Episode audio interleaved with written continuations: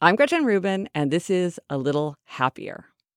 This mini episode is brought to you by The Moment of Happiness, my email newsletter where I send you a happiness quotation every day for free. If you'd like to get the moment of happiness, just email me at podcast at gretchenrubin.com and write quote newsletter in the subject line, and I'll sign you up. I love maxims, aphorisms, proverbs, teaching stories, everything like that, and I'm constantly collecting them. And in that vein, I also love koans.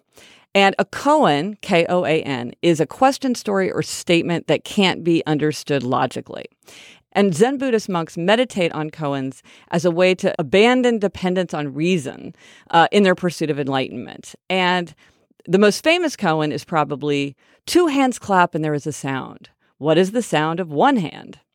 And one of my favorite koans is What did your face look like before your parents were born? So you sort of can't think about it logically, but it seems to have all this meaning. And so as I go through life, I'm constantly on the lookout for koans of my own, koans that I have found just as part of my own reading, my own travels through life. And one of my favorites came in as part of my ongoing obsession with color because I was reading this really interesting book, Color Chart by Ann Temkin. And in that book, the artist Frank Stella is quoted. And here's the koan of Frank Stella. I know a wise guy who used to make fun of my painting, but he didn't like the abstract expressionists either.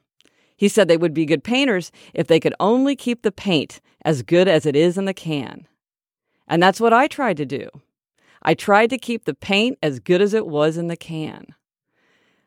And I feel like this is a happiness koan. It has all this meaning. I'm not sure exactly what that meaning is. I think about it in terms of my own writing. I think if only my writing, the words in my writing can be as good as the words in the dictionary. And sometimes it's really helpful to think about these things that don't exactly make sense, but they seem to make all the more sense because we have to struggle to understand them. I'm Gretchen Rubin, and I hope this makes your week a little happier.